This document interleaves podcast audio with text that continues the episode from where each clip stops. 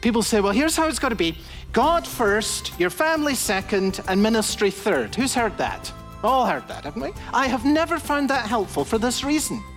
How in all the world am I to separate loving God, number one, from serving God, number three? Welcome to Open the Bible with Pastor Colin Smith. I'm David Pick, and Colin, I think most of us have heard a version of this idea God first, family second, ministry or job or something else third. But you're saying that's not very helpful. Yeah, that's right. And another way in which the same mindset is often expressed is with the idea of balance. You know, you've got a balance between family and ministry. I can understand what's meant by that, but think what's implied by it. That means that serving the Lord is on one side of the balances and my family are on the other side, weighing against serving the Lord. I mean, that's not where any Christian person wants his or her family to be. Uh, we want to be with Joshua. As for me and my house, we will serve the Lord.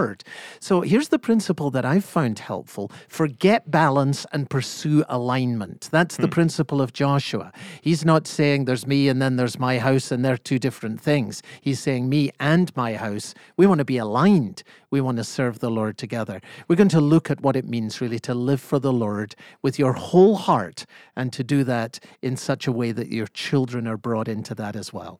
Well, today's message is Deuteronomy chapter 6. As we continue our message, tell your children why. Here's Colin. Align your life around one consuming passion for the Lord. Now, Moses is going to tell us how to do that in just a moment. But I want you just to notice before we get there that aligning is not the same as prioritizing. People sometimes say this. Have you heard this? I've heard this so many times and I've never found it helpful. People say, well, here's how it's got to be God first, your family second, and ministry third. Have you, who's heard that? All heard that, haven't we? I have never found that helpful for this reason. How in all the world am I to separate loving God, number one, from serving God, number three? I am to love God in obeying his commands and in placing my life in its totality in the hands of Jesus Christ, who is Savior and Lord, and lays claim not to a part of my life, but to the whole of it. So prioritizing doesn't help me here. He lays claim to my family as much as he lays claim to me. And aligning is not the same as balancing. That's the other thing that so often gets said here. Have you heard this one? You know, when it comes to loving God and loving your family and all of the tensions that are experienced in all of our lives. And people often say this well, now what you have to do is you have to keep a balance. You know, you should have time for ministry, you should have time for your family, and you should love the Lord and you should love your family. Keep a balance. Whenever people say, keep a balance. It always sounds good. But I have to tell you that in my life, I've been amazed at how it is a surprisingly unhelpful concept. Here's why it's an unhelpful concept. If I've got to keep the balance between loving the Lord and loving my family, it means that the Lord and my family are evidently poles apart. They're on opposite sides of the scale, being weighed against each other. I don't want my family being weighed against the Lord. I want my family being weighed for the Lord, don't you? So balance doesn't help me any more than prioritizing, as if there were different things that I'm trying to do, and I just must make sure that I do enough for the Lord here, and doesn't help me. That's why what I'm challenging us to today is to align your life, and then as we'll see, your family, around one single passion, which is serving the Lord. We are not looking to maintain a balance here. We are looking to achieve an alignment. And you say, that sounds good, but how am I to do it? Well, Moses tells us exactly how we are to proceed with that in these verses. You have to begin with your own heart. Verse 6 Love the Lord your God with all your heart, with all your soul, and with all your strength. And then Moses says, These commandments are to be on your heart. I'm not going to stop there because that was last week's message. But it has to begin there. Otherwise, it's all hypocrisy. But it doesn't end with your heart, it's to flow from your heart into your conversation. Verse 7 Talk about them when you sit at home so now we're into the realm of family conversation. And Moses is saying, now don't let the love that you have for the Lord in your heart simply stay there. Don't let the work that you're doing for the Lord remain private to you. Don't let the giving that you are giving to the Lord remain in a purely secret sphere as far as your family are concerned. No, bring this into your conversation. Open to them what is the great passion of your heart, and let them, as they grow and in an appropriate way, begin to see the passion that drives you. Now, important question what exactly is or are the commandments that Moses is speaking about here in verse 5? Luther makes this comment, and I think this is very helpful. He says, when Moses talks about these commandments that you're to talk about and are to be pressed into the core of family life, he says he is not talking about the Ten Commandments in general, but he is talking about the first commandment in particular. That's the whole point. As we've said, chapter 6 and verse 5 is a positive statement of the first commandment, what it means to have no other gods before you. In other words, he's not saying, look, when you sit around the table, you need really regularly to have discussions about why we as a family don't do murder. Well, there might be a few occasions where maybe you should uh, talk about that, but he, he's, he's not saying that that's to be pervasive of family life. He's not saying that you've got to be talking every second day about why, as a family, we don't do stealing. What he's particularly saying here is that what is to be pervasive in family life is why it is that we love the Lord with all our heart and with all our soul, with all of our resource. Why, why it is that we're living this way, and why it is that the, the Lord Himself has become the driving passion of your life as a father and as a mother. You're bringing that into your conversation. It begins in your heart, it extends in your conversation. Thirdly, it will be seen in your example. Tie them, verse 8, as symbols to your hands. That is still the love of the Lord with all heart and soul and mind and, and strength here. Uh, the point is simply that the hands are the means of action. And so he's saying, let this love that you have for the Lord that begins in your heart and that is now permeating your conversation with your family, it must also be seen to be put into practice by your family. And that will happen through your commitments and through your choices and through your ministry. If you want to align your family around a single passion for the Lord, you have to step out and lead by example. Real, tangible, observable things. Don't just talk about it, do it. And then, fourthly, it permeates into the family itself. And that's the point of verse 9. Write them on the door frames of your houses and on your gates. In other words, here, bring your children increasingly into the consuming passion of your life. Let them be part of it as they see it let them participate in it. You're listening to Open the Bible with Pastor Colin Smith and the message Tell Your Children Why, part of our series Take Two The Power of a Fresh Start.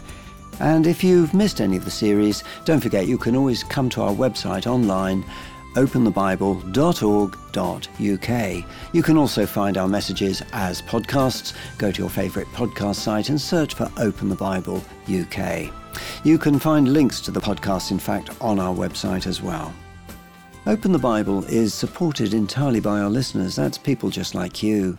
And if that's something you feel you'd like to do this new year, you can do that by going to our website, openthebible.org.uk. And later in the programme, Colin will be telling you about a, a special offer if you're able to set up a regular donation to the work of Open the Bible. Back to the message now. Here's Colin. Bring your children increasingly into the consuming passion of your life let them be part of it as they see it. Let them participate in it. And that's a teaching here. Let me just give a word of personal testimony and a word of encouragement. Seeing a passionate love for Jesus Christ in my father and in my mother has, in God's mercy, had a profound shaping influence on my own life. Profound, lifelong. My father worked two jobs when I was young in order to sustain the family. Some of you know what that's like. You know how utterly exhausting it is. He was on the church board. They called it deacons, but that's what it was. He was on the church board. I think of days when I was young when he was working early shift and then went to a board meeting for the church at night that went past midnight. I promise you, our board meetings never go past midnight. But in Scotland, they did. He taught a Sunday school class and edited and produced the church's monthly magazine. It was a family business, really. My mother typed it, and then duplicating on the old Gestetner. Who remembers the old Gestetner? Oh, yes. Friday nights, collating, covers, inserts, stapling, and down to church for Sunday morning. My folks lived a verse of scripture that, oh, that God would burn it into our hearts today. As for me and my house, we will serve the Lord. And I knew, and I thank God for this, with all the immense pressures that I could not really have fully understood at that stage as a child. That my father and my mother loved me with all their heart and that they wanted me to catch a glimpse of living with one single passion for the Lord. I saw it. I saw it. We've tried in a smaller and I think in a much lesser way to do this with our own children. When we came over here, what do you do getting to know a vast congregation like there is in the orchard? And it's, it's larger now. There were 800 members at that time. We decided we'd have all 800 members round to our home. Can you imagine it? It took a year of Sunday evenings to do it. I remember sitting around the table. The boys were 10 and 8. And saying, you know, here's a way in which we can show our love for the Lord by showing that we love these people. And what do you guys think about us all pitching in and doing this together? It'll be every Sunday night for a year. I talked to David about it just this week. I said, Do you remember doing that? Oh, yeah. Opening the door, doing the name tags, taking the cookies round. People say to me often, how do you protect your children from the pressures of ministry? Folks, my children have been incalculably blessed by exposure to ministry, the people they have met, the experiences they have had, the life lessons and the sheer laughs that have been in the middle of it all. It's the tapestry of a family that's trying to live what it means to say, As for me and for my house, we will serve the Lord.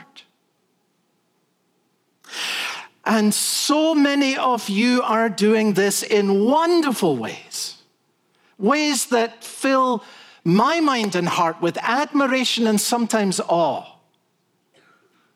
Opening your home, hospitality, worshiping together, serving together as a family. Conversations in the home in which you're saying, Now, dad has been asked to do this, and we think that this is right. Can we all get behind this as a family and support dad in this? Because this is a way in which all of us, through him, can contribute to the work of the Lord. And the same for mom. And here is something else now that we can all do in different ways. The creativity, the imagination of working out not how do we balance two things that are poles apart, but how can we begin to live increasingly what it means for Joshua to say, As for me and my house, we will serve the Lord. That's alignment. And it's a whole world different from prioritizing. Balance. Think of it, folks. Let this single thought run deep in your life and stay with you as you raise your family. The parents who said, We can't enter the land because we've got little children, led their children into the desert. And the parents who said, As for me and my house, we will serve the Lord, that was the generation that led their children into the promised land. You get it? Don't live for your spouse or for your family align your life and therefore your family, it has to be in that order, around one consuming passion for the Lord. And here's the last thing in these last few minutes let the cross explain the consuming passion of your life. Let the cross explain the consuming passion of your life. Now, you see in verse 20 that was read for us earlier, as you live with one consuming passion for the Lord, you're beginning to live out what we've been speaking about in these earlier verses in the chapter. Something is going to happen. Questions will be provoked. This kind of a life will always need explaining. It will, it will puzzle the children because it will be obvious to them that what's happening in your home is different from what is happening in the home of their friends. And so, what's going on in your home will need explaining if you're walking down this path. And, and, so it says, verse 20, when your son asks you, not if, because if you're on this path, the question will be provoked. When your son asks you, What is the meaning of the stipulations and decrees and the laws that the Lord our God has commanded you? If you love the Lord, that is the question that you are going to be asked. Dad, why are so many people coming to our home? Why are we giving all this when it could be used for other things?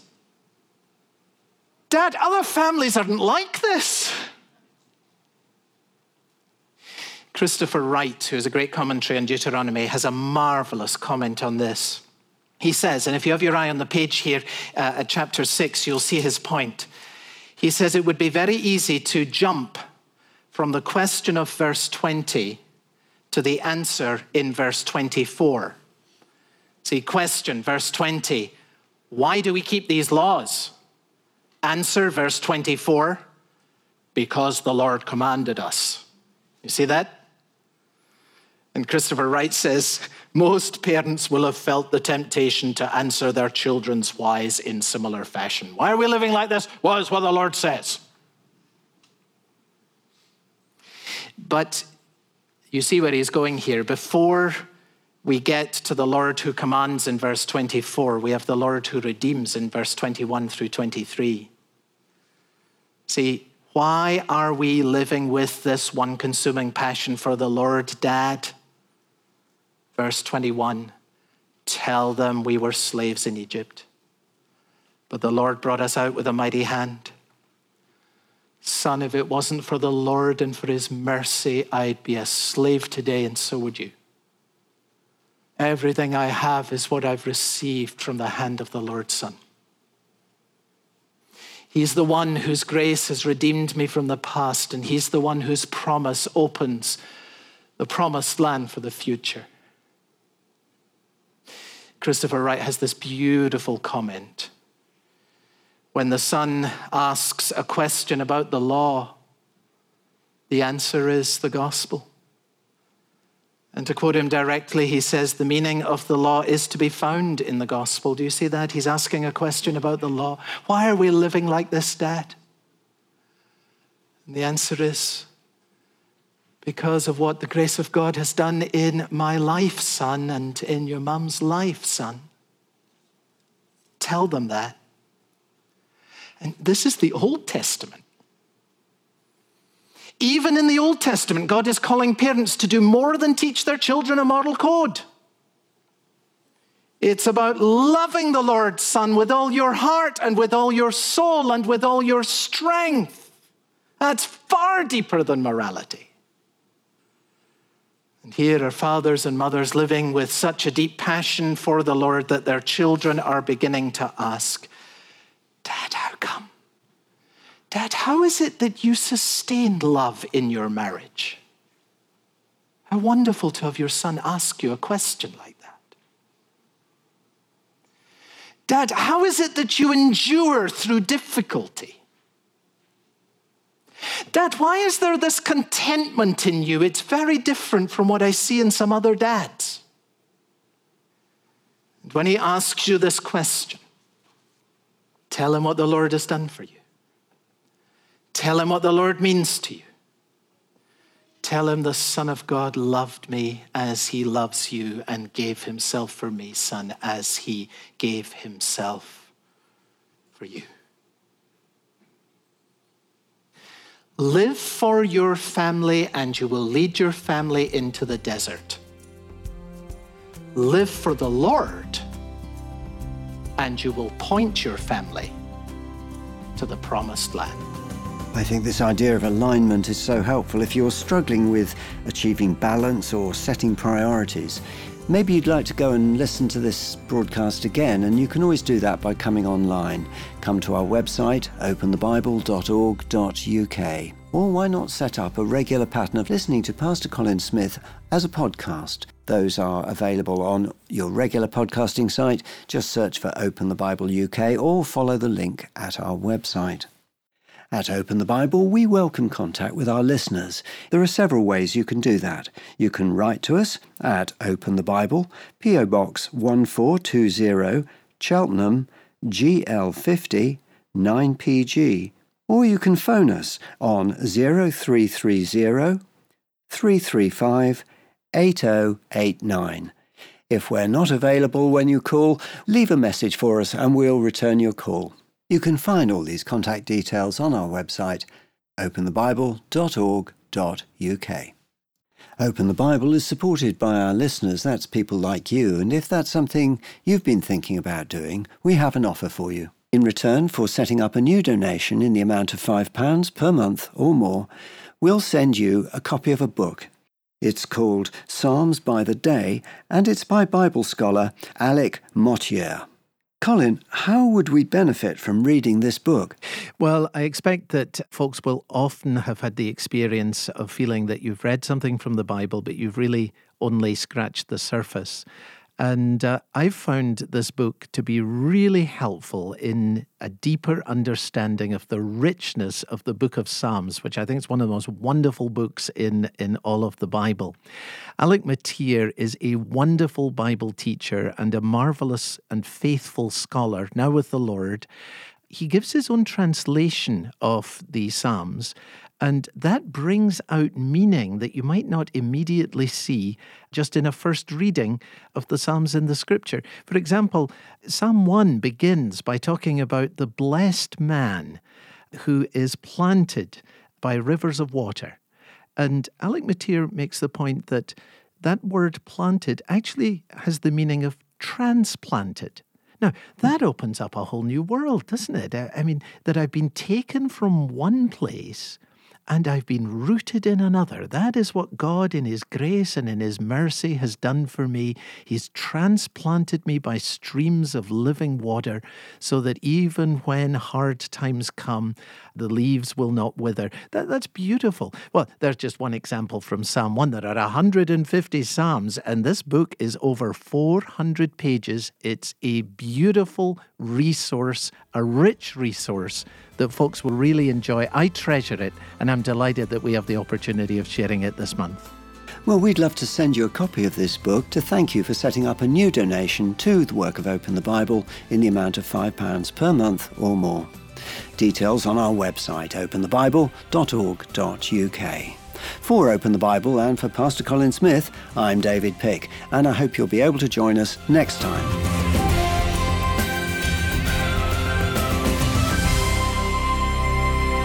When God tells his people they're going to have some new opportunities, land, and an income, he adds one more thing. Find out what it is next time on Open the Bible.